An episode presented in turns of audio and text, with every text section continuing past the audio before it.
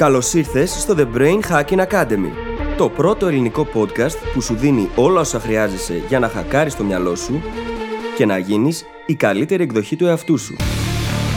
Μαζί σου, η Φίλης Γαβριλίδου και ο Δημήτρης Γιώκας.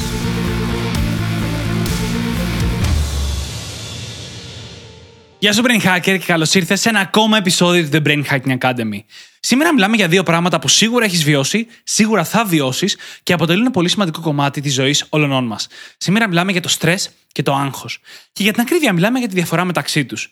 Ξεκινάμε ορίζοντας το στρες και βλέποντας ότι το να υπάρχει κάποιο επίπεδο στρες στη ζωή μας είναι πρακτικά απαραίτητο για την εξέλιξή μας και για να μπορέσουμε να γίνουμε η καλύτερη εκδοχή του εαυτού μας. Βέβαια, το πάρα πολύ στρε αρχίζει και δημιουργεί προβλήματα. Και ανακαλύπτουμε λίγο τη διαφορά ανάμεσα στα δύο κατά τη διάρκεια του επεισοδίου. Στη συνέχεια, κάνουμε όντως τη σύγκριση μεταξύ στρε και άγχους. Και το γιατί το άγχος είναι μια πολύ πιο δύσκολη και προβληματική κατάσταση και πώς μπορούμε να το αποφεύγουμε όταν χρειάζεται.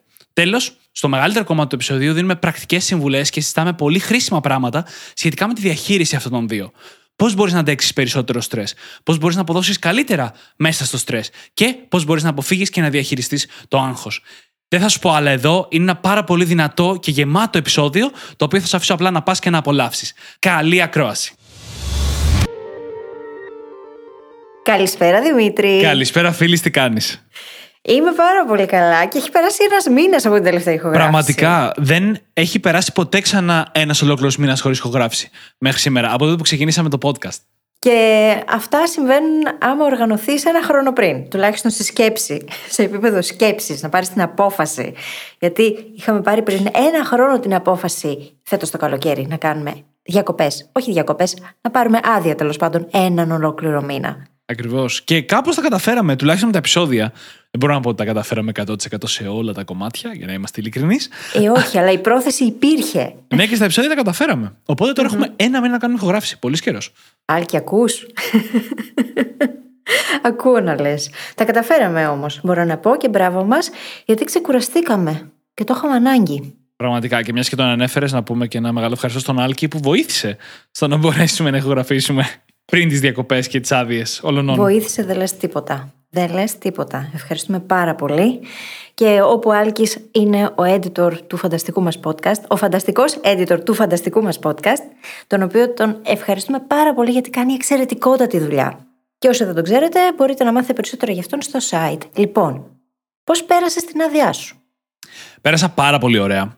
Η αλήθεια είναι ότι δεν ξεκουράστηκα με την έννοια του κοιμάμαι, ξέρεις, χαλαρώνω και ξεκουράζομαι σωματικά. Αλλά δεν το έψαχνα κιόλας αυτό. Ήθελα λίγο περισσότερο να περάσω καλά, να κάνω εκδρομές. Οπότε κουράστηκα, αλλά ταυτόχρονα χαλάρωσα πάρα πολύ ψυχολογικά και η διάθεσή μου είναι πολύ καλύτερη. Συστηματικά είμαι πολύ καλά. Και τα κατάφερα όντως μέσα στις δύο εβδομάδες να αφήσω τη δουλειά πίσω και σχετικά γρήγορα κιόλας, πιο γρήγορα από άλλες φορές από το μυαλό εννοώ, και να μπορέσω έτσι να εκμεταλλευτώ αυτό το χρόνο, αφού βρέθηκα κάποια στιγμή, τη δεύτερη εβδομάδα της άδειας και λέω κάτι του στυλ. Ε, δεν έχω και τίποτα να κάνω αυτή τη στιγμή. Το οποίο, όπως με ξέρεις, είναι μια πρόταση που δεν βγαίνει ποτέ από το στόμα μου. Και το λέω και συνειδητοποιώ ότι, wow, πόσο σπάνια στιγμή είναι αυτή για μένα και πόσο πολύ με ξεκουράζει να υπάρχει αυτό κάποια στιγμή αραιά και πούμε στο πρόγραμμα. Τι υπέροχο. Και εγώ το ζήσα και ήταν πάρα πολύ ενδιαφέρουσα εμπειρία. Και θα πω ότι αυτή η άδεια για μένα ήταν ένα ωραίο ταξίδι αυτογνωσίας που δεν περίμενα ότι θα το έκανα. No, no, tell us more. Εγώ πήγα στην Ικαρία. Αυτό από μόνο τους ήταν μια εμπειρία, η αλήθεια είναι και είχα την ευκαιρία να μάθω για τον εαυτό μου πράγματα τα οποία δεν γνώριζα. δεν θα επεκταθώ όμως. Εγώ που ξέρω τις λεπτομέρειες, αλήθεια λέει, παιδιά. Ναι, Χρειάστηκε αρκετή αυτογνωσία. Αυτό είναι μια αλήθεια. Δεν θα επεκταθώ όμως. παρόλα αυτά, σκοπεύω να ξαναπάω στο νησί πολύ πιο οργανωμένα και να πάρω μαζί μου και τη Λίλα. Και κατά τα άλλα, είχα και εγώ την ευκαιρία να δω αγαπημένα πρόσωπα, να κάνω ταξιδάκια, να χαλαρώσω, να ξεκουραστώ, να μείνω και στο σπίτι. Δεν ξεκουράστηκα ούτε κι εγώ από την άποψη ότι έτσι κοιμήθηκα και το ευχαριστήθηκα, αλλά δεν πειράζει. Υπάρχει το σωστό timing για όλα. Οπότε αυτό θα το κάνω τώρα. Θα ξαναβάλω τον ύπνο μου σε τάξη. Δηλαδή. Κατά τα άλλα, έχω να πω πως το είχα ανάγκη και το είχα ανάγκη γιατί υπήρχε ένα άγχος το οποίο δεν το είχα κάνει αντρές και μια και μιλάμε για το άγχος και για το στρες σε αυτό το επεισόδιο είναι πολύ χρήσιμη μετάβαση και αυτό το άγχος ήταν κάτι το οποίο Ήξερα ότι συνέβαινε, όμως χρειαζόμουν σίγουρα αυτό τον χρόνο του diffuse για να μπορέσω να το εκ των όσο πολύ πιο αποτελεσματικά και να δουλέψω μαζί του.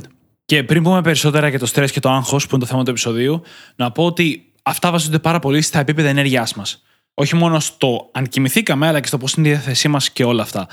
Για την ακρίβεια, αυτά είναι τόσο σημαντικά που επηρεάζουν όλο μας το mindset και το πώς λειτουργούμε στον κόσμο. Αν θες λοιπόν και εσύ να σταματήσεις να νιώθεις χαμένος ή χαμένη και να μπορέσεις να βγάλεις στην επιφάνεια την καλύτερη εκδοχή του εαυτού σου, σου έχουμε ετοιμάσει έναν οδηγό, το The Mindset Hacking Handbook, στο οποίο στην πραγματικότητα έχουμε αποτυπώσει τις τρεις πιο βασικές αλλαγές που κάναμε εμείς στο mindset μας και αλλάξανε για πάντα τον τρόπο που βλέπουμε τα πράγματα. Είναι δωρεάν, και μπορείς να πας τώρα να το κατεβάσεις στο brainhackingacademy.gr κάθετος MHH. Τα αρχικά δηλαδή του Mindset Hacking Handbook. Οπωσδήποτε να πας να το κατεβάσεις, αν δεν το έχεις κατεβάσει ήδη, διότι εκτός από το ότι θα πάρεις δώρο το Mindset Hacking Handbook, θα εγγραφείς και στη λίστα μας, στο αγαπημένο μας newsletter. Και κάθε Παρασκευή θα συνεχίσεις να λαμβάνεις από εμάς το Brain Hacking Friday, το οποίο είναι ένα email που δεν θα το βρεις πουθενά αλλού και περιλαμβάνει πάρα πολύ χρήσιμο υλικό. Και με αυτό νομίζω ότι μπορούμε να περάσουμε στο επεισόδιο το οποίο είναι πολύ ενδιαφέρον, αφορά τους πάντες, έχω να δηλώσω, γιατί δεν υπάρχει νομίζω άνθρωπος που να μην βιώνει στρες ή άγχος.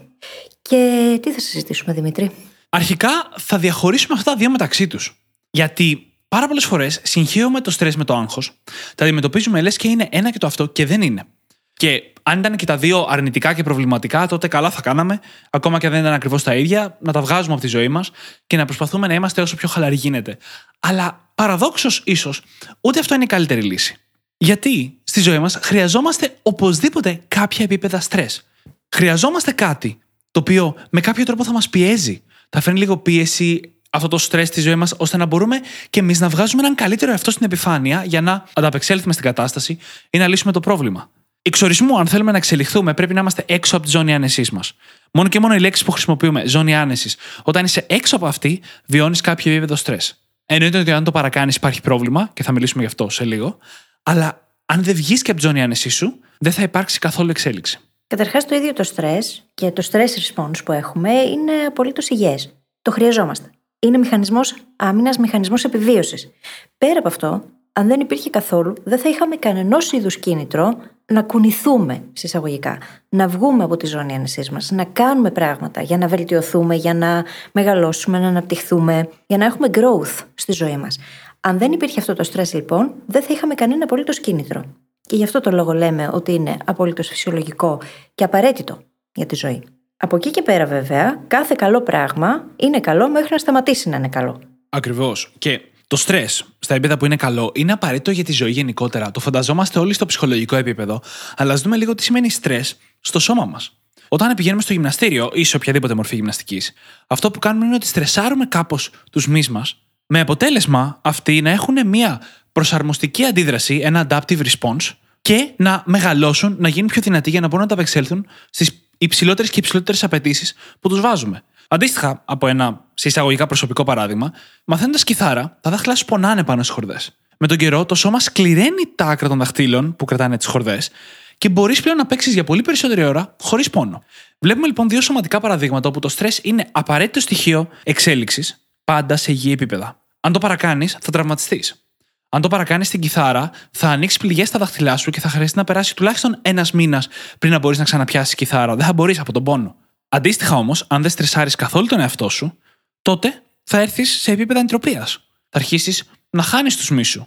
Ή στα πλαίσια των δαχτύλων δεν θα γίνει κάτι, απλά δεν θα μάθεις καθόλου κιθάρα. Και μια και είναι καλοκαίρι, ακόμα και η ηλιοθεραπεία έχει ένα σημείο στο οποίο χρειάζεται να σταματήσουμε. Ο οργανισμός μας εκρίνει μελανίνη για να μας προστατεύσει από την ηλιακή ακτινοβολία. Αν όμως το παρακάνουμε, θα καούμε. Γενικότερα το στρες σε υγιή επίπεδα, σε επίπεδο οργανικό, είναι κάτι το οποίο είναι πολύ χρήσιμο και μάλιστα βοηθάει να ρυθμιστούν κάποιες διεργασίες βιολογικές, οι οποίες οδηγούν στο να έχουμε καλά επίπεδα υγείας. Στο να μπορεί το ανοσοποιητικό μας, για παράδειγμα, να ανταπεξέλθει με απολύτως φυσιολογικό τρόπο και να καταπολεμήσει οποιαδήποτε απειλή υπάρχει από το περιβάλλον. Ακριβώς. Και αυτό που λέει φίλης πάει πρακτικά στην κορτιζόλη. Γιατί όλα αυτά που γίνονται με το στρες και τα προβλήματα με το υπερβολικό στρες, που θα δούμε σε λίγο, έχουν βασικά να κάνουν με τις ορμόνες που εκρίνονται όταν αγχωνόμαστε, όταν στρεσαριζόμαστε. Μάλλον να ξεκινήσουμε από εκεί. Η κορτιζόλη λοιπόν είναι μια ορμόνη που έχει πάρει πολύ κακή φήμη. Και δικαίως. Σε πολύ υψηλά επίπεδα μας προκαλεί πάρα πολλά προβλήματα. Αλλά πριν το κάνει αυτό, είναι καλή. Είναι χρήσιμη. Με μέτρο. Τι κάνει, πρώτα απ' όλα μανατζάρει πώς το σώμα μας διαχειρίζεται τη διατροφή, την τροφή γενικότερα, ώστε να πάρει περισσότερη ενέργεια από αυτή. Μειώνει τη φλεγμονή, ενώ όταν αυξάνεται πάρα πολύ, αυξάνει τη φλεγμονή. Μειώνει την πίεση, ενώ όταν αυξάνεται πάρα πολύ, αυξάνει την πίεση και τους παλμούς. Και αυξάνει λίγο τη γλυκόζη στο αίμα μας. Αλλά αυτό που κάνει πρακτικά είναι ότι δημιουργεί περισσότερη ενέργεια διαθέσιμη στο σώμα για να την πάρει ο εγκέφαλος και να τη χρησιμοποιήσει. Έτσι ώστε εννοείται να ανταπεξέλθει στην απειλή. Άρα λοιπόν, καταλήγουμε να έχουμε περισσότερη ενέργεια και πιθανώς περισσότερη συγκέντρωση όταν το στρες μας είναι σε υγιή επίπεδα. Είναι μια μίξη ανδρεναλίνης και κορτιζόλης που σε υγιή επίπεδο βοηθάνε. Όταν παραυξάνονται τα επίπεδα της κορτιζόλης όμως, τα άλλα συστήματα σταματάνε να λειτουργούν. Επειδή η επιβίωσή μας είναι το πιο σημαντικό, εκείνη την ώρα σταματάει να λειτουργεί το ανισοποιητικό μας, σταματάει να λειτουργεί το πεπτικό μας και ως αποτέλεσμα έχουμε προβλήματα, όπως ας πούμε στομαχικά ή αρρωσταίνουμε πιο εύκολα από το πάρα πολύ στρες.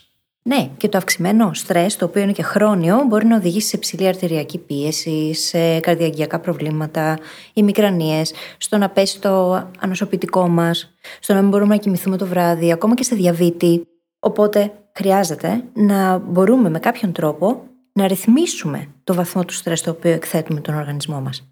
Γιατί διαφορετικά αυτό μπορεί να έχει ολέθριες επιπτώσεις στην υγεία μας μακροπρόθεσμα. Και αυτά που είπες είναι μόνο τα σωματικά. Στον εγκέφαλο ακόμα σημαίνουν πράγματα όταν αυξάνεται πάρα πολύ το στρες και διαρκεί για πολύ καιρό. Το ένα είναι ότι ο προμετωπιαίος λοβός χαλαρώνει τη λειτουργία του, δεν θα λέγαμε σταματάει, που είναι το κομμάτι του εγκεφάλου που έχει να κάνει με την λογική σκέψη. Άρα λοιπόν είμαστε πιο παράλογοι. Σε εισαγωγικά βγάζουμε λιγότερο νόημα εμείς, η σκέψη μας και οι αποφάσεις μας. Και η αμυγδαλή σταματάει να λειτουργεί, που είναι το κομμάτι του εγκεφάλου που είναι υπεύθυνο για να διαχωρίσει τις πραγματικές απειλές από τα απλά προβλήματα που έχουμε να αντιμετωπίσουμε. Και έτσι λοιπόν το πολύ υψηλό στρες οδηγεί σε άγχος. Και μάλιστα είναι μία από τις βασικότερες πηγές του άγχους το να έχουμε μόνιμα πολύ υψηλό στρες. Κάτι που συζητάμε πολύ συχνά στο Brain Hacking Academy είναι το πόσο σημαντική είναι η διάβγεια και η συγκέντρωση για τη ζωή μας. Όταν λοιπόν υπάρχει χρόνιο στρες, το οποίο μας επηρεάζει με όλους αυτούς τους αρνητικούς τρόπους που προαναφέραμε, είναι λογικό το να μην έχουμε διάβγεια. Να μην έχουμε καθαρή σκέψη, πράγμα το οποίο επηρεάζει τις ίδιες τις αποφάσεις μας και κατ' επέκταση την ποιότητα της ίδιας της ζωής μας. Αν δεν έχεις διάβγεια και αν δεν μπορείς να κάνεις focus, αυτό πρακτικά οδηγεί στο να παίρνεις χειρότερες αποφάσεις και η ποιότητα της ζωής σου να επηρεάζεται πολύ αρνητικά. Ένα πάρα πολύ δυνατό παράδειγμα είναι το ότι όταν έχουμε πολύ έντονο στρες, καταφεύγουμε σε τροφές οι οποίες δεν είναι και το καλύτερο δυνατό για τον οργανισμό μας. Και αυτό μετά οδηγεί σε ένα φαύλο κύκλο. Ναι. Γιατί όσο χειρότερα νιώθουμε, τόσο χειρότερες αποφάσεις παίρνουμε, τόσο χειρότερα επιλέγουμε να τραφούμε και αυτό οδηγεί στο να νιώθουμε ακόμα χειρότερα. Και να προσθέσω εδώ κάτι γρήγορο πριν συνεχίσεις, ότι όταν δεν νιώθουμε καλά, αυτό είναι από μόνο το ένα ρέθισμα άγχους. Πολλές φορές, όταν μελετάς το άγχος σου, αν το κάνεις δομημένα, ψάχνεις να βρεις από πού προκύπτει κάθε φορά. Αν προκύπτει από κάποια σκέψη ή αν προκύπτει από κάποιο σύμπτωμα, κάποια αίσθηση στο σώμα σου. Αν λοιπόν στρεσαριστείς, αρχίζεις να μην τρως καλά και μετά αυτό σε κάνει να μην νιώθεις ωραία, αυτό μπορεί από μόνο του να γίνει πηγή άγχους. Χωρίς καν να συνδέεται απευθείας με το στρες, αλλά πιο έμεσα. Όταν λοιπόν υπάρχει σε πολύ μεγάλο βαθμό και σε χρόνιο επίπεδο, αρχίζει και μετατρέπεται σε άγχος, σε εσωτερικό άγχος. Και τότε αρχίζουν να δημιουργούνται και τα προβλήματα, Πολλές φορές χρησιμοποιούμε τον όρο παραγωγικό άγχος. Θα το διορθώσουμε σε αυτό το σημείο και θα πούμε ότι υπάρχει παραγωγικό στρες. Το άγχος όμως, το οποίο μπορεί να προέρχεται εκ των έσω, δεν μπορεί να είναι παραγωγικό. Γιατί ακριβώς μειώνει τη διάβγεια και κάνει όλα αυτά τα αρνητικά που είπαμε πριν. Παραγωγικό στρες, λοιπόν, όταν υπάρχει αυτή η πίεση, η ελεγχόμενη πίεση, που μας βοηθά να βγούμε από τη ζώνη ανεσή μας, να εστιάσουμε, να δουλέψουμε πάνω σε ένα θέμα συγκεκριμένο και να μπορέσουμε να πετύχουμε ένα χι αποτέλεσμα, τότε αυτό είναι καλό. Όταν όμως υπάρχει άγχος το οποίο οδηγεί σε ένα σωρό αρνητικά αποτελέσματα, αυτό δεν μπορεί να οδηγήσει σε κανένα είδους παραγωγικότητα. Το αντίθετο μάλιστα. Και τώρα που καταλαβαίνουμε ότι υπάρχει παραγωγικό στρες, μη παραγωγικό στρες και μετά το άγχος, μπορούμε να δούμε λίγο από τι εξαρτάται το στρες, αν μπορεί να κινηθεί στη μία κατηγορία ή στην άλλη. Και νομίζω ότι οι δύο μεταβλητές που χρειάζεται να κοιτάμε είναι η ένταση του στρες, που όλοι αυτό σκεφτόμαστε, αλλά και η διάρκεια του είναι πάρα πολύ σημαντική. Α πούμε, μπορείς να πιεστείς σαν άνθρωπος πιο πολύ για λίγη ώρα, αν χρειαστεί. Αν, ας πούμε, προκύψει κάτι έκτακτο στη δουλειά τώρα, το οποίο είναι πάρα πολύ έντονο συναισθηματικά και μέσα σε δύο ώρες το έχεις λύσει, είναι αρκετά πιθανό αυτό το στρες να σου αφήσει άγχος ή να σε ζωρίσει παραπέρα από την ημέρα στην οποία συνέβη. Αν όμως αυτή η ένταση άγχους κρατούσε 48 ώρες, μπορεί να σε έριχνε ψυχολογικά και να σε δυσκόλευε έναν τρόπο που θα κρατούσε παραπέρα από την διάρκεια αυτή. Άρα λοιπόν είναι συνάρτηση τόσο της έντασης αλλά και της διάρκειας. Πάντα. Τώρα, Για να μπορούμε να έχουμε όλοι τους ίδιους ορισμούς και να μιλάμε για τα ίδια πράγματα, να ορίσουμε λιγάκι τι είναι στρες και τι είναι άγχος, να τα διαχωρίσουμε μεταξύ τους. Το στρες συνήθως έχει κάποια εξωτερική προέλευση. Συμβαίνει ένα γεγονός, συμβαίνει κάτι τέλος πάντων, το οποίο αποτελεί stressor και οδηγεί στο να στρεσαριστούμε. Το άγχος από την άλλη ή το anxiety, όπως το, το λέγαμε στα αγγλικά, είναι κάτι το οποίο είναι ενδογενές, προέρχεται από μέσα και μπορεί να μην έχει και κανέναν απολύτως stressor. Μπορεί να είναι και υποσυνείδητο, να προκύπτει από κάποιο βίωμα που είχαμε πολύ παλιά στο παρελθόν και να μην θυμόμαστε καν. Να υπάρχει όμως εκεί και να σιγοκαίει. Και αυτό να οδηγεί στο να έχουμε εμείς μονίμως μειωμένη αντίληψη, να ζούμε μέσα σε ένα καθεστώς φόβου, άγχους και να αισθανόμαστε μόνιμα ότι απειλούμαστε από κάπου, δίχως να υπάρχει πραγματικός κίνδυνος στο περιβάλλον. Οπότε η διαφορά τους είναι ότι το ένα είναι ενδογενές και το άλλο είναι εξωγενές. Και ίσως ακόμα πιο σημαντικό είναι αυτό που λες, ότι δεν χρειάζεται απαραίτητα να υπάρχει στρεσογόνος παράγοντας για να νιώθουμε άγχος. Συνήθως, τις πρώτες φορές που νιώθουμε άγχος στη ζωή μας, ξεκινάει μέσα από το στρες. Υπάρχει κάτι που μας απειλεί και δεν φεύγει αυτό μετά το τέλος της απειλής. Όπου απειλεί, στη σύγχρονη εποχή δεν μας επιτίθεται τίγρης και λιοντάρια, αλλά οτιδήποτε το μυαλό μας μπορεί να αντιληφθεί ως απειλή. Απειλή στο εγώ, απειλή στο στάτους μας, στη θέση μας, στην κοινωνία, στην κοινωνική ομάδα στην οποία ανήκουμε, απειλή στο αν θα έχουμε εισόδημα αύριο μεθαύριο για να βάλουμε φαγητό στο τραπέζι. Οτιδήποτε αντιλαμβανόμαστε ως απειλή. Γι' αυτό και το στρες πάρα πολλές φορές προκύπτει από πράγματα όπως τη δουλειά μας ή από έναν καυγά με φίλους ή τη σχέση μας. Τέτοια αναγνωρισμένα εξωτερικά προβλήματα μας προκαλούν το στρες. Το άγχος όμως, πολλές φορές, τις περισσότερες μάλλον, δεν μπορούμε να καταλάβουμε καν από πού προέρχεται. Είναι μια αίσθηση επικείμενης καταστροφής, μια αίσθηση κινδύνου, η οποία το μυαλό μας μπορεί να τη δικαιολογήσει μέχρι ένα σημείο. Δηλαδή, έχουμε ένα σενάριο μπροστά μας, φανταζόμαστε ότι κάτι μπορεί να πάει στραβά, όλα συσσαγωγικά καλά μέχρι εδώ, αλλά η συναισθηματική μας αντίδραση σε αυτό που μπορεί να πάει στραβά είναι παράλογη, είναι ασύμετρη. Και αυτό είναι που μπορεί να οδηγήσει και σε διαταραχές άγχους. Διάβαζα μια έρευνα πριν ε, ξεκινήσουμε το επεισόδιο που έλεγε ότι περίπου το 30% των ανθρώπων θα περάσει αγχώδη διαταραχή κάποια στιγμή στη ζωή του, το οποίο είναι τεράστιο ποσοστό. Τεράστιο. Δεν μπορώ να πω με σιγουριά αν η έρευνα αυτή έχει δίκιο, αλλά μου έκανε εντύπωση το νούμερο.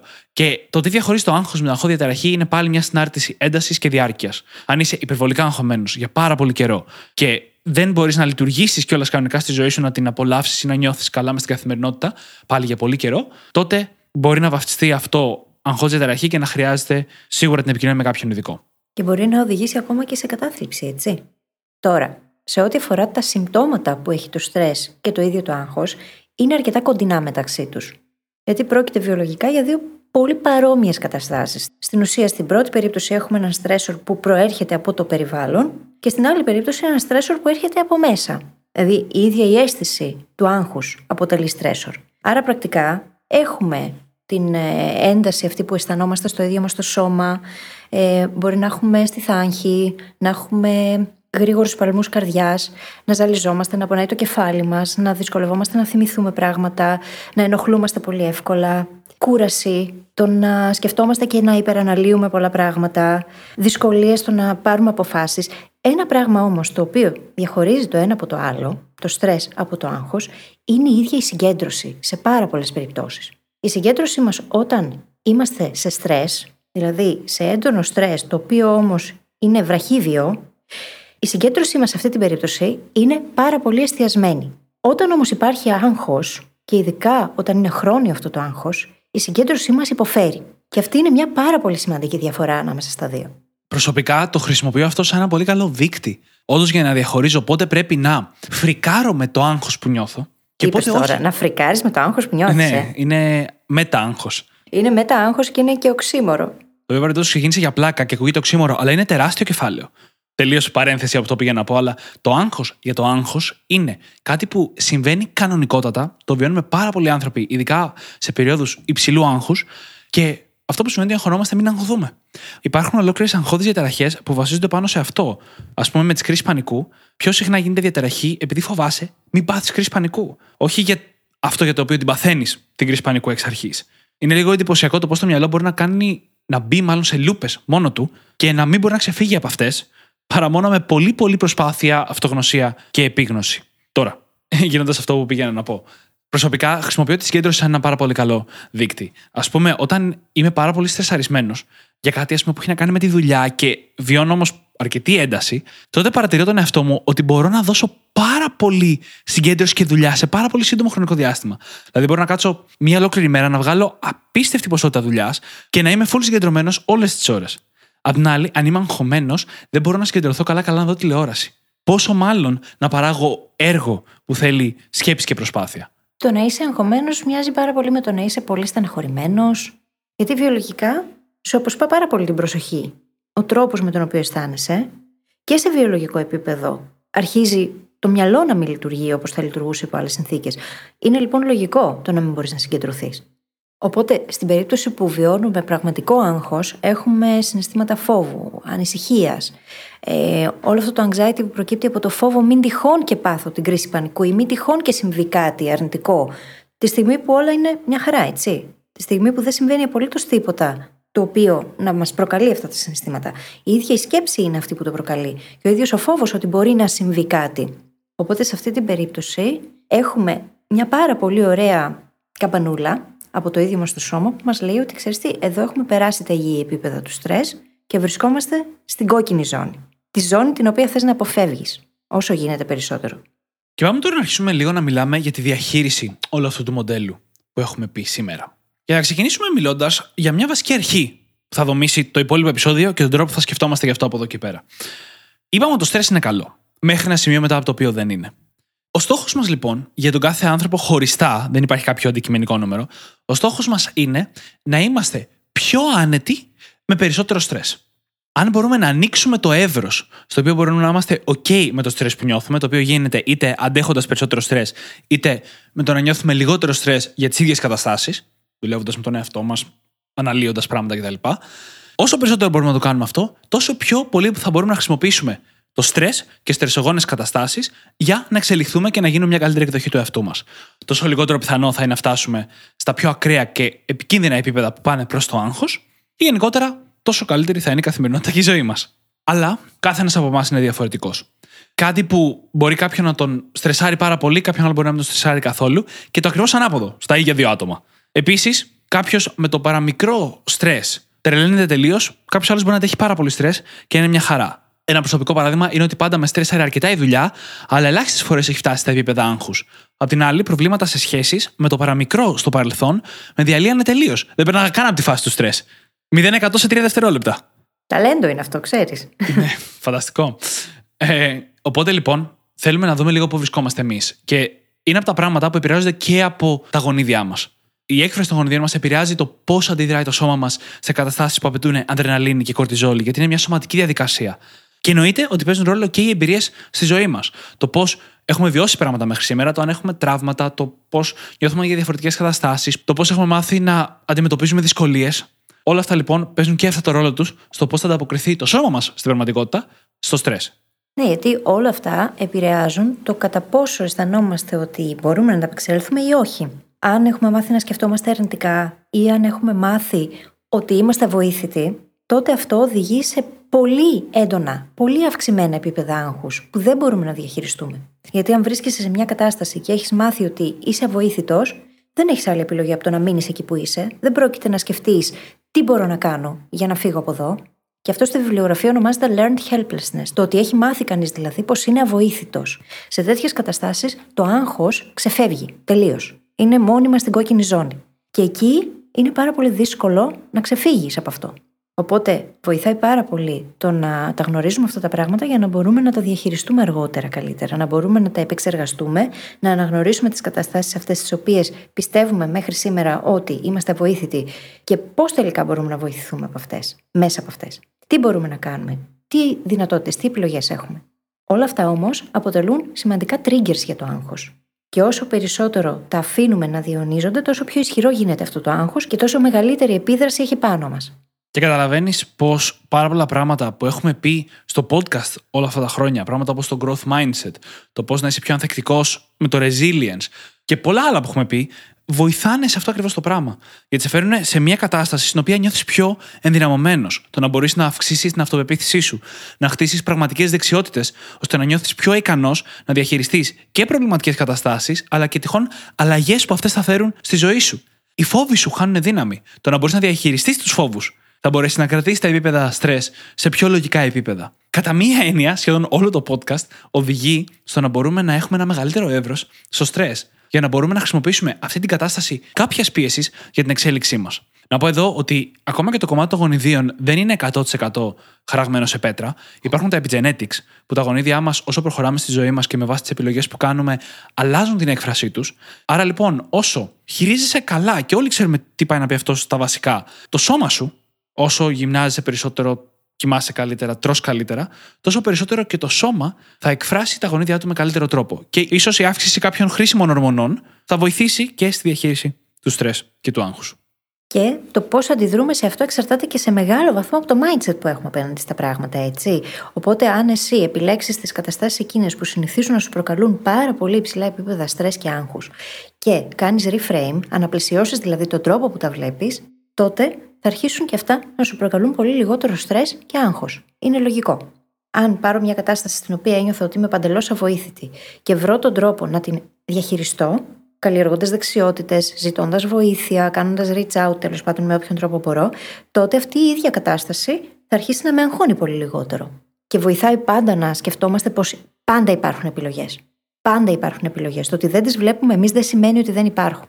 Μα και μόνο που λες να μπω σε μια κατάσταση, να διαλέξω να μπω σε μια κατάσταση, περιγράφεις έναν έλεγχο που οι περισσότεροι δεν νιώθουμε ότι έχουμε. Είναι πολύ πιο εύκολο να μην στρεσαριστείς όταν είσαι σε μια κατάσταση που δεν νιώθεις εγκλωβισμένος μέσα σε αυτή. Και θα φέρω το πιο απλό παράδειγμα, που είναι η δουλειά. Αν πιστεύεις ακράδαντα ότι έτσι και χάσεις αυτή τη δουλειά, δεν θα έχεις να φά και δεν θα μπορείς να ξεφύγεις ποτέ από αυτή την κατάσταση, τότε το παραμικρό πρόβλημα στη δουλειά θα σε στρεσάρει πάρα πολύ. Θα σε αγχώνει, να το πούμε ευθέως. Αν όμως αναγνωρίζεις ότι έχεις επιλογές, είτε αυτό είναι το να βρεις μια άλλη δουλειά, είτε είναι το ότι μπορείς να καλλιεργήσεις πρακτικές δεξιότητες γρήγορα και να τις χρησιμοποιήσεις για να βρεις μια άλλη δουλειά, όσο περισσότερο αναγνωρίζεις ότι έχεις επιλογές και ξέρεις ποιες είναι αυτές, τόσο πιο εύκολο θα είναι να είσαι OK και με τα πράγματα να μην πηγαίνουν πάντα τέλεια σε αυτό που έχεις μπροστά σου εκείνη τη στιγμή. Γιατί όταν θα πηγαίνει κάτι άσχημα στη δουλειά, θα είναι μια απειλή λίγο στην ταυτότητά σου, λίγο στην προσπάθειά σου, λίγο στο όνομά σου στην κοινωνική αυτή ομάδα, αλλά δεν θα είναι απειλή για την επιβίωσή σου πλέον. Εκείνο το οποίο οδηγεί στα περισσότερα, αν όχι όλα, ψυχολογικά προβλήματα που μπορεί να έχουμε στη ζωή μας είναι το να αισθανόμαστε βοήθητοι, πράγμα το οποίο μας στερεί από οποιαδήποτε ελπίδα, και όταν δεν υπάρχει ελπίδα, τότε τα πράγματα είναι μόνο σκοτεινά. Και όταν βρίσκεσαι σε μια τέτοια κατάσταση, είναι λογικό να βιώνεις μόνιμο άγχος. Όταν όμως έχεις έστω και μια μικρή ελπίδα ότι ξέρεις τι, εγώ μπορώ να αλλάξω, μπορώ να καλλιεργήσω δεξιότητες, μπορώ να δω διαφορετικές επιλογές, μπορώ να δημιουργήσω διαφορετικές δυνατότητες για τον εαυτό μου, τότε αρχίζεις και ανακτάς στην ουσία την αίσθηση ελέγχου στη ζωή σου, ακόμα και αν δεν μπορείς άμεσα να επηρεάσεις τα πράγματα και να αλλάξουν από τη μια μέρα στην άλλη, και αυτό οδηγεί σε πολύ καλύτερη διαχείριση καταστάσεων σε βάθος χρόνου. Και όσο περισσότερο κινείσαι, μιλάς με κόσμο κάνεις ενδιαφέρουσες ερωτήσεις, ασχολείσαι με το growth mindset, τόσο περισσότερο καταλαβαίνεις ότι οι επιλογές είναι πάντα εκεί, ακόμα και όταν δεν τις ξέρεις. Και όταν ξεκίνησα και εγώ το ταξίδι μου, δεν μπορούσα να αναγνωρίσω επιλογές αν δεν τις έβλεπα ευθέως. Αν δεν ήξερα, να η επιλογή η άλλη και τώρα είμαι καλύτερα ψυχολογικά γιατί βλέπω αυτή την επιλογή. Με τα χρόνια, απλά έχω το ξεκάθαρο πιστεύω ότι οι επιλογές πάντα υπάρχουν. Ακόμα και αν δεν έχω βρεθεί ακόμα μπροστά τους ή δεν έχω κάτσει εγώ να τις ψάξω. Μία από τις αγαπημένες μου ιστορίες, που τη λέω πάρα πολύ συχνά, έχει να κάνει με την NASA. Παραδόξως. Και η ιστορία είναι ως εξής. Ήμουνα στο τρίτο έτος στο πανεπιστήμιο. Είχα συνειδητοποιήσει ότι αυτό που σπούδαζα, ηλεκτρονικό μηχανικός, δεν μου άρεσε καθόλου. Εγώ ήθελα να ασχολούμαι με υπολογιστές, όχι με μηχανική. Το ήξερα τότε. Και είχα πάει παρόλα αυτά στο συνέδριο των φοιτητών ηλεκτρονικών μηχανικών και μιλούσε ένας εισηγητής Έλληνας σχετικά με δουλειά στο διάστημα. Πώς να δουλεύεις στο χώρο του διαστήματος σαν μηχανικός. Στο τέλος λοιπόν της ομιλίας του πήγα και του μίλησα και παρόλο που ήξερα ότι δεν με ενδιαφέρει, έκανα την ερώτηση τι θα έπρεπε να κάνω αν ήθελα να πάω στην NASA. Και μου είπε ο άνθρωπος ότι θα τελειώσεις το πτυχίο σου με αυτή την κατεύθυνση, θα κάνεις αυτό το μεταπτυχιακό συγκεκριμένα. Μου είχε πει κιόλας, θα μου στείλεις και email για να σε βοηθήσω να μπεις σε αυτό το μεταπτυχιακό, αν το αποφασίσεις. Και μετά θα μπεις σε μια ευρωπαϊκή υπηρεσία διαστήματος, οι οποίες έτσι κι αλλιώς συνεργάζονται όλες μεταξύ τους, άρα και με την NASA, είσαι ήδη στο παιχνίδι δηλαδή, και μετά με βάση τις γνωριμίες και την εμπειρία μέσα σε αυτό το σύστημα θα μπορούσα να περάσω αν ήθελα και στην NASA. Κάτι που ήξερε εκείνη τη στιγμή που τον ρώταγα, δεν το θέλω, έτσι. Οπότε, εγώ είχα ξετρελαθεί εκείνη τη στιγμή, γιατί συνειδητοποιούσα ότι υπάρχει ένα πολύ ξεκάθαρο πλάνο για κάτι που μου φαινόταν τα πιο δύσκολα πράγματα στη ζωή μου. Και δεν ήταν καν το πιο περίπλοκο πλάνο. Πτυχίο μεταπτυχιακό, δουλειά. Έτσι. Και εκείνη τη μέρα θυμάμαι να λέω την έκφραση ότι χαριτολογώντας εννοείται, ότι εντάξει, αν είναι να πεινάσω, θα πάω στην Άσα. με τη λογική ότι αν όλα μου τα άλλα σχέδια πάνε στραβά, ξέρω το μονοπάτι για ένα σχέδιο που δεν το θέλω, αλλά το ξέρω το μονοπάτι. Ξέρω ότι έχω την επιλογή. Και εννοείται ότι από τη στιγμή που το είπα αυτό, σκεφτόμουν ότι αν έχω αυτή την επιλογή, αν κατά μία έννοια το να πω στην NASA είναι επιλογή, τότε τι άλλες επιλογές υπάρχουν; Πόσα πράγματα είναι εφικτά στη ζωή μας και δεν πιστεύουμε ότι είναι; Το ότι δεν μπορούμε να δούμε το μονοπάτι για να φτάσουμε εκεί δεν σημαίνει πως δεν είναι δυνατόν να φτάσουμε εκεί. Πράγμα το οποίο τίνει να εγκλωβίζει τον περισσότερο κόσμο. Γιατί νομίζουμε ότι χρειάζεται να μπορούμε να δούμε τα μονοπάτια, να δούμε τις επιλογές. Όχι, δεν χρειάζεται. Χρειάζεται να πιστεύεις ότι υπάρχουν για να κάνεις τη δουλειά που χρειάζεται έτσι ώστε να ανακαλύψεις τα μονοπάτια αυτά ή σε κάποιες περιπτώσεις να τα δημιουργήσεις. Το ότι δεν μπορείς να δεις αυτή τη στιγμή το πώς μπορείς να πετύχεις κάτι δεν σημαίνει πως δεν υπάρχει ο τρόπος. Τρόπος υπάρχει πάντα. Αρκεί να πιστεύεις ότι υπάρχει για να αρχίσεις να τον αναζητάς. Και είναι κάτι που το βλέπουμε και στο coaching πάρα πολύ συχνά. Πάρα πολλοί από εμάς εγκλωβιζόμαστε μέσα στην πεποίθηση που έχουμε ότι αυτό που θα θέλαμε δεν γίνεται. Γίνεται. Τρόπος πάντα βρίσκεται. Το θέμα είναι πού εστιάζεις και τι αναζητάς. Πράγματα όπως δεν μπορώ ποτέ να βγάλω περισσότερα από χ χρήματα. Πράγματα όπως δεν μπορώ ποτέ να κάνω μια δουλειά που δεν είναι αυτό που σπούδασα. Πράγματα όπως δεν μπορούσα ποτέ να γίνω προγραμματιστής, αθλητής, ε, συγγραφέας ή οτιδήποτε συγκεκριμένα αντικείμενα. Πράγματα όπως δεν θα μπορούσα ποτέ να έχω έναν άνθρωπο που μου αρέσει γιατί δεν είμαι αρκετά όμορφος, ας πούμε, οποιαδήποτε ιστορία λέμε στον εαυτό μας και μας κρατάει πίσω χωρίς καμία πρακτική απόδειξη ότι αυτό που λέμε ισχύει, μπαίνει σε αυτήν την κατηγορία αυτού που συζητάμε. Σκέψου πόσο πολύ θα είχα χαντακώσει τον εαυτό μου αν δεν πίστευα πως αυτό που κάνω τώρα γίνεται και έμενα εγκλωβισμένη σε ένα επάγγελμα το οποίο δεν με γέμισε και δεν μου άρεσε καθόλου. Και ήδη μου προκαλούσε απίστευτο άγχος και απίστευτο στρες όσο ήμουνα μέσα σε αυτό. Το ίδιο το γεγονός ότι έκανα κάτι το οποίο δεν μου άρεσε, ήταν ο στρέσορ σε εκείνη την περίπτωση. Ακριβώς. Και σε περίπτωση που δεν έκανα αυτή τη σκέψη ότι, ωραία, θέλω να κάνω κάτι άλλο. Πώς μπορώ να το κάνω αυτό, τι μπορώ να κάνω; Αν δεν είχα αρχίσει να θέτω στον εαυτό μου αυτές τις ερωτήσεις και να αρχίσω να βρίσκω σιγά σιγά τις απαντήσεις, θα είχα παραμείνει σε εκείνη την κατάσταση. Και φυσικά αυτό το άγχος θα αυξανόταν με τα χρόνια και θα γινόταν η καταδίκη μου, έτσι. Ακριβώς. Και πόσοι άνθρωποι δεν βιώνουν ακριβώς το ίδιο; Συζητούσα πρόσφατα το εξής, ότι όλοι οι άνθρωποι έχουμε συχνά μια απόκληση ανάμεσα στο ποιοι είμαστε και ποια θέλαμε να είμαστε. Και τα δύο από αυτά χρειάζονται προσαρμογή πολλές φορές. Μπορεί να έχουμε εξωφρενική αντίληψη για το ποια θέλαμε να είμαστε, υπερβολική, υπερτιμημένη. Μπορεί να πρέπει απλά να δουλέψουμε στο ποιοι είμαστε. Και τα δύο βασικά ταυτόχρονα. Τίνουμε στη ζωή μας, χωρίς να είναι τίποτα δεδομένο, με τα χρόνια να αυξάνουμε αυτή την απόκληση. Έχουμε μεγαλύτερες και μεγαλύτερες προσδοκίες όσο περνάνε τα χρόνια και πολλές φορές η ζωή μας κρατάει και πιο στάσιμους όσο περνάνε τα χρόνια και μεγαλώνει αυτή η απόκληση. Και όσο πιο πολύ μεγαλώνει, τόσο πιο πολύ άγχος φέρνει στη ζωή μας. Είναι απαραίτητο να κοιτάμε τον εαυτό μας υπό αυτό το πρίσμα, υπό αυτή την ψαλίδα και να προσπαθούμε να την κρατάμε σε μια λογική απόσταση ποτέ δεν πρόκειται να ταυτιστεί, γιατί τότε θα είμαστε στάσιμοι και θα λέμε Αχ, είμαι ακριβώς εκεί που θέλω και δεν θέλω να κάνω τίποτα άλλο από εδώ και πέρα. Το οποίο ούτε αυτό είναι υγιές. Μετά από λίγο θα μας προκαλούσε πολύ δυσάρεστα συναισθήματα. Αλλά αν αυτή η ψαλίδα μεγαλώσει, είναι πολύ μεγάλο πρόβλημα. Πώς καταλήγει κάθε επεισόδιο να γίνεται φιλοσοφική συζήτηση; Αναρωτιέμαι κι εγώ μερικές φορές. Anyway. θα το γυρίσω στη διαχείριση του στρες και θα πω το εξής. Κάτι πολύ πιο πρακτικό. Ότι τις περισσότερες φορές, ειδικά με το υγιές στρες, με τα υγιή επίπεδα στρες, ο καλύτερος τρόπος είναι μέσα από το πρόβλημα. Ο καλύτερος δρόμος είναι μέσα από το πρόβλημα. Αυτό που στα αγγλικά λένε The best way out is through. Η λογική είναι ότι αν έχεις κάτι που σε στρεσάρει, με τη λογική ότι θα σε εξελίξει και θα σε πιέσει λίγο και θα σε κάνει καλύτερο, τότε απλά αντιμετώπισε το πρόβλημα. Βγάλε τη δουλειά που σε στρεσάρει στη δουλειά, κάνε τη συζήτηση τη δύσκολη με αυτόν με τον οποίο μόλις καυγάδισε, το φίλο, το τέρι κτλ. Αντιμετώπισε το πρόβλημα ευθέως. Αυτός είναι σχεδόν πάντα ο καλύτερος τρόπος. Ναι, με βάση αυτό που λες, το να μπλοκάρεις τον φίλο σου στα social media για να μην του μιλήσεις, μάλλον δεν είναι και η καλύτερη στρατηγική. Όχι, είναι τελείως στρατηγική αποφυγής. Τελείως όμως. Αντίθετα τώρα, με το άγχος, υπάρχουν εννοείται πολλές στρατηγικές διαχείρισης άγχους και έχουμε κάνει ένα ολόκληρο επεισόδιο, το επεισόδιο 14 μάλιστα, η διαχείριση του άγχους. Αλλά η καλύτερη στρατηγική σχεδόν πάντα είναι να μιλήσεις. Είναι με κάποιο τρόπο να το βγάλεις από το μυαλό σου, να το διαχωρίσεις από εσένα για να μπορέσεις να το δεις για αυτό πραγματικά είναι και να μάθεις από αυτό και μετά να το αντιμετωπίσεις. Άρα λοιπόν το να μιλήσεις σε φίλους, να μιλήσεις σε οικογένεια, το να μιλήσεις σε κάποιον ειδικό είναι ο καλύτερος τρόπος να διαχειριστείς το άγχος και το στρες εννοείται, μέχρι να μπορέσεις να περάσεις μέσα από το πρόβλημα, γιατί δεν λύνονται όλα μέσα σε δύο ώρες, εννοείται. Συγγνώμη, σκάλωσα. Το είπαμε αυτό, το συζητήσαμε 165 επεισόδια πριν. Ναι, παραπάνω από τρία χρόνια. Συγγνώμη, με το που είπες τον αριθμό, εγώ απλά έκανα μαθηματικά, σταμάτησα να σε ακούω. Δεν ξέρω πώς να το πάρω αυτό. Όχι, απλά σκάλωσα. Λογικό μου φαίνεται. Εγώ σκάλωσα όταν λέγαμε το νούμερο του επεισοδίου πριν ξεκινήσουμε και λέω Χριστέ μου, το κάναμε αυτό τρία και χρόνια πριν. Τρία και χρόνια πριν, ναι. Παρ' όλα αυτά, το επεισόδιο εξακολουθεί να είναι χρήσιμο, εξακολουθεί να μπορεί να σας βοηθήσει πάρα πολύ, γιατί αυτός είναι ο στόχος μας. Κάθε ένα επεισόδιο να είναι evergreen. Να μπορεί δηλαδή ανα πάσα στιγμή να λειτουργήσει σαν εργαλείο ή σαν πολλά εργαλεία τέλος πάντων για κάθε έναν και κάθε μία από εσάς. Και μιλάμε τώρα για ένα θέμα που όλοι μας το έχουμε μέχρι ένα βαθμό. Όλοι μας περνάμε στρες, όλοι μας περνάμε άγχος. Πολλές φορές δεν το ξέρουμε καν. Εγώ έφτασα χοντρικά 20 χρονών και νόμιζα ότι δεν έχω άγχος για τίποτα.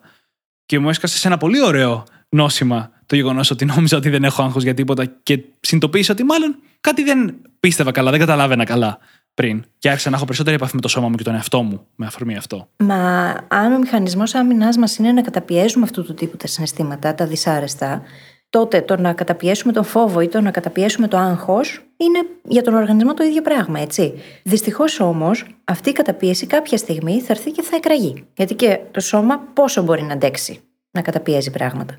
Κάποια στιγμή θα στο γυρίσει σε κάποιο αυτοάνωσο, σε κάποια ασθένεια.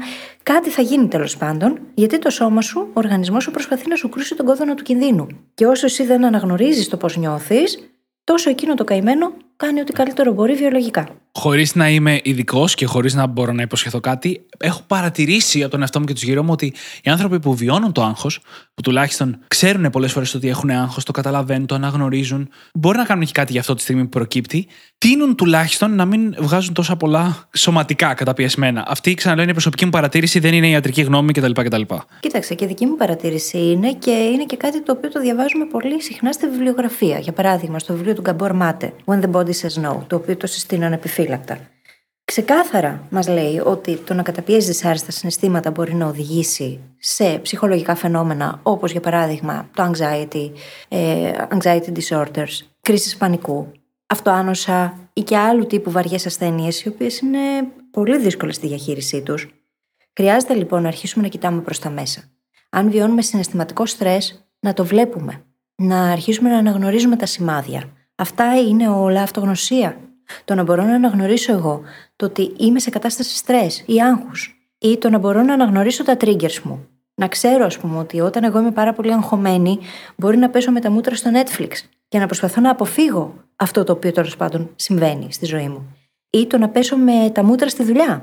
Όταν γνωρίζεις ποιοι είναι οι μηχανισμοί άμυνάς σου απέναντι σε αυτό, τότε μπορείς να αναγνωρίσεις την κατάσταση και να αρχίσεις να αφήνεις το συνέστημα να αναδυθεί για να μπορέσεις να το διαχειριστείς. Αν δεν μπορείς να το κάνεις αυτό όμως, τότε αυτό μπορεί να αρχίσει να μεγαλώνει, να διωγγώνεται και κάποια στιγμή να εκραγεί μέσα σου. Ακριβώς. Και να πούμε ότι αυτές οι διαδικασίες, οι μηχανισμοί αποφυγής δεν είναι και καλύτερη ιδέα. Πρώτα απ' όλα, οι χειρότεροι μηχανισμοί αποφυγής που έχουν να κάνουν με ουσίες δεν είναι ποτέ καλή ιδέα. Δεν ξεφεύγουμε από το άγχος και το στρες μας με αλκοόλ ή ουσίες, οποιοδήποτε είδους. Η αποφυγή με βάση το Netflix, τα video games, τέτοια πράγματα μπορούν να χρησιμοποιηθούν κάποιες φορές. Απλά μερικές φορές θες να ξεφύγει το κεφάλι σου και να χαζέψεις λίγο στο Netflix και είναι OK γιατί δεν έχει τόσο τεράστιες επιπτώσεις η μία χρήση ή λίγες χρήσεις. Αλλά αν το παρακάνεις και αυτό μπορεί να γίνει κανονικότατος εθισμός και να σε απομακρύνει από όλα όσα θα ήθελε να κάνεις. Και το χειρότερο που μπορεί να σου κάνει είναι να σε προγραμματίσει έτσι ώστε η αποφυγή να είναι η αυτόματη αντίδρασή σου σε οτιδήποτε σε ζορίζει. Όλα αυτά που κάνουμε, είτε πρόκειται για εθισμούς, είτε πρόκειται για το να προσπαθούμε να κρατάμε τον εαυτό μας μονίμως απασχολημένο, έχουν να κάνουν με το γεγονός ότι δυσκολευόμαστε πολύ να μείνουμε μόνοι μα στη σιωπή. Γιατί όταν μένεις μόνος στη σιωπή, αρχίζεις και ακούς εισαγωγικά το τι αισθάνεσαι αρχίζεις και παρατηρείς τι σου συμβαίνει. Και αυτό για πολλούς από εμάς δεν είναι καθόλου, καθόλου, καθόλου εύκολο. Γι' αυτό το λόγο οι περισσότεροι άνθρωποι όταν ξεκινούν να κάνουν διαλογισμό δυσκολεύονται πάρα πολύ. Γιατί είναι πολύ δύσκολο να μείνεις στη σιωπή με τον εαυτό σου, τις σκέψεις και τα συναισθήματά σου. Και κυνηγάμε να αποφύγουμε όλα αυτά τα πράγματα πίνοντας, καπνίζοντας, βλέποντας συνέχεια σειρές, ε, κάνοντας τη μία σχέση μετά την άλλη. Και ένα σωρό άλλα πράγματα τα οποία κάνουμε. Παίρνοντας τηλέφωνο όλους μας τους φίλους για να βγούμε σε κάθε ευκαιρία και να μην μείνουμε στο σπίτι ούτε δευτερόλεπτο. Ακριβώς. Οπότε πρακτικά έχουμε ένα εκατομμύριο διαφορετικούς μηχανισμούς αποφυγής, αλλά το ένα πράγμα που μπορεί να μας βοηθήσει πάρα πολύ είναι το να κάτσουμε και να ακούσουμε πρακτικά το ίδιο το συνέστημα. Γιατί αν το κάνουμε αυτό, στην ουσία θα αρχίσουμε να έχουμε επιλογές, να σκεφτόμαστε στρατηγικές, να κάνουμε reach out, να ζητήσουμε βοήθεια. Ακριβώς. Και για να κλείσουμε το επεισόδιο σιγά σιγά, το μεγαλύτερο κομμάτι και ένα από τα καλύτερα πράγματα που μπορούμε να κάνουμε για τη ζωή μας, αλλά και για το στρες και το άγχος, είναι να το αντιμετωπίσουμε, να το διαχειριστούμε προκαταβολικά. Το οποίο τι σημαίνει; Πρώτα απ' όλα σημαίνει τους βασικούς μας πυλώνες. Έτσι τους είπαμε και νωρίτερα. Ύπνο, άσκηση, διατροφή.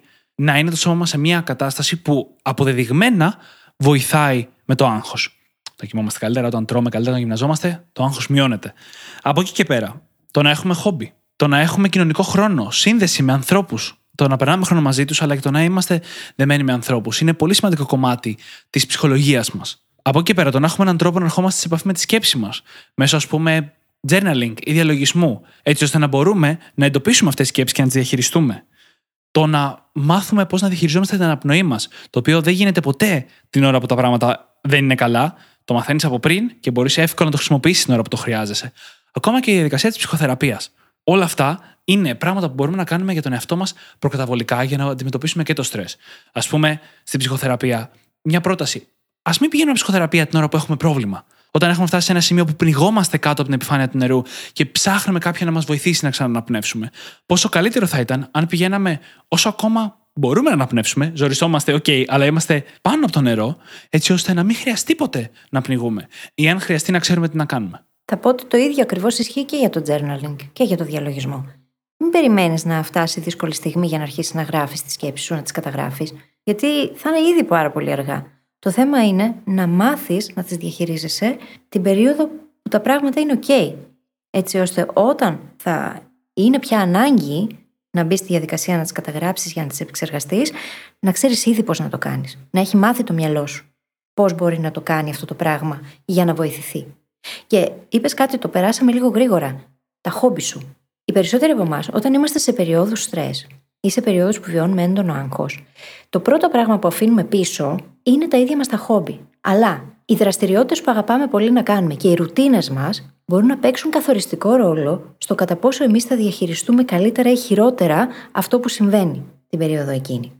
Εάν λοιπόν περνάς μια πολύ στρεσογόνο περίοδο και το πρώτο που κάνεις, επειδή η δουλειά σου έχει αυξηθεί, είναι το να αφήσεις πίσω τα χόμπι σου και το να διαλύσεις τη ρουτίνα σου, κάνεις ένα τεράστιο κακό στον εαυτό σου, γιατί αυτό δεν θα σου επιτρέψει στην ουσία να μειώσεις το στρες. Αντιθέτως, θα το αυξήσει. Γιατί δεν θα μπορείς από πουθενά να κρατηθείς, δεν θα έχεις καμία αίσθηση ελέγχου και δεν θα παίρνεις απόλαυση, δεν θα αντλείς απόλαυση από πουθενά. Άρα λοιπόν, το μόνο πράγμα το οποίο θα σε βοηθάει να νιώθεις καλύτερα θα είναι το να πηγαίνουν τα πράγματα στη δουλειά καλύτερα και όταν πηγαίνουν χειρότερα η ταυτότητά σου θα υποφέρει. Γιατί δεν θα έχεις από πουθενά άλλου να κρατηθείς. Η ταυτότητά σου θα είναι ένα πράγμα μόνο. Και δεν θέλουμε να προσδιοριζόμαστε μόνο από ένα πράγμα στη ζωή. Δεν είμαστε μόνο ένα πράγμα. Είμαστε πάρα πολλά διαφορετικά πράγματα. Και όταν αρχίσουμε να κινούμαστε με αυτόν τον τρόπο, τόσο πιο εύκολο θα είναι και να διατηρήσουμε μια ψυχοσυναισθηματική σταθερότητα. Η οποία μετά θα μας βοηθήσει να είμαστε εκεί πάντα στα σημαντικά όταν τα πράγματα θα πηγαίνουν καλά σε ένα κομμάτι, θα μπορούμε ακόμα να είμαστε για όλα τα υπόλοιπα και να έχουμε έτσι φίλους, σχέσεις, δουλειά, υγεία, σώμα και οτιδήποτε άλλο μας ενδιαφέρει. Ανά πάση στιγμή. Χόμπι. Έτσι. Και με αυτό νομίζω μπορούμε να κλείσουμε το επεισόδιο. Mm-hmm. Τι λες και εσύ; Θα συμφωνήσω. Όπως πάντα, μπορείτε να βρείτε τι σημειώσει του επεισοδίου μας στο site μας, στο brainhackingacademy.gr, όπου μπορείτε να βρείτε και το The Goal Hacking Journal, είτε πηγαίνοντας στο κατάστημά μας, είτε πηγαίνοντας απευθείας στο brainhackingacademy.gr, κάθετος journal. J-O-U-R-N-A-L.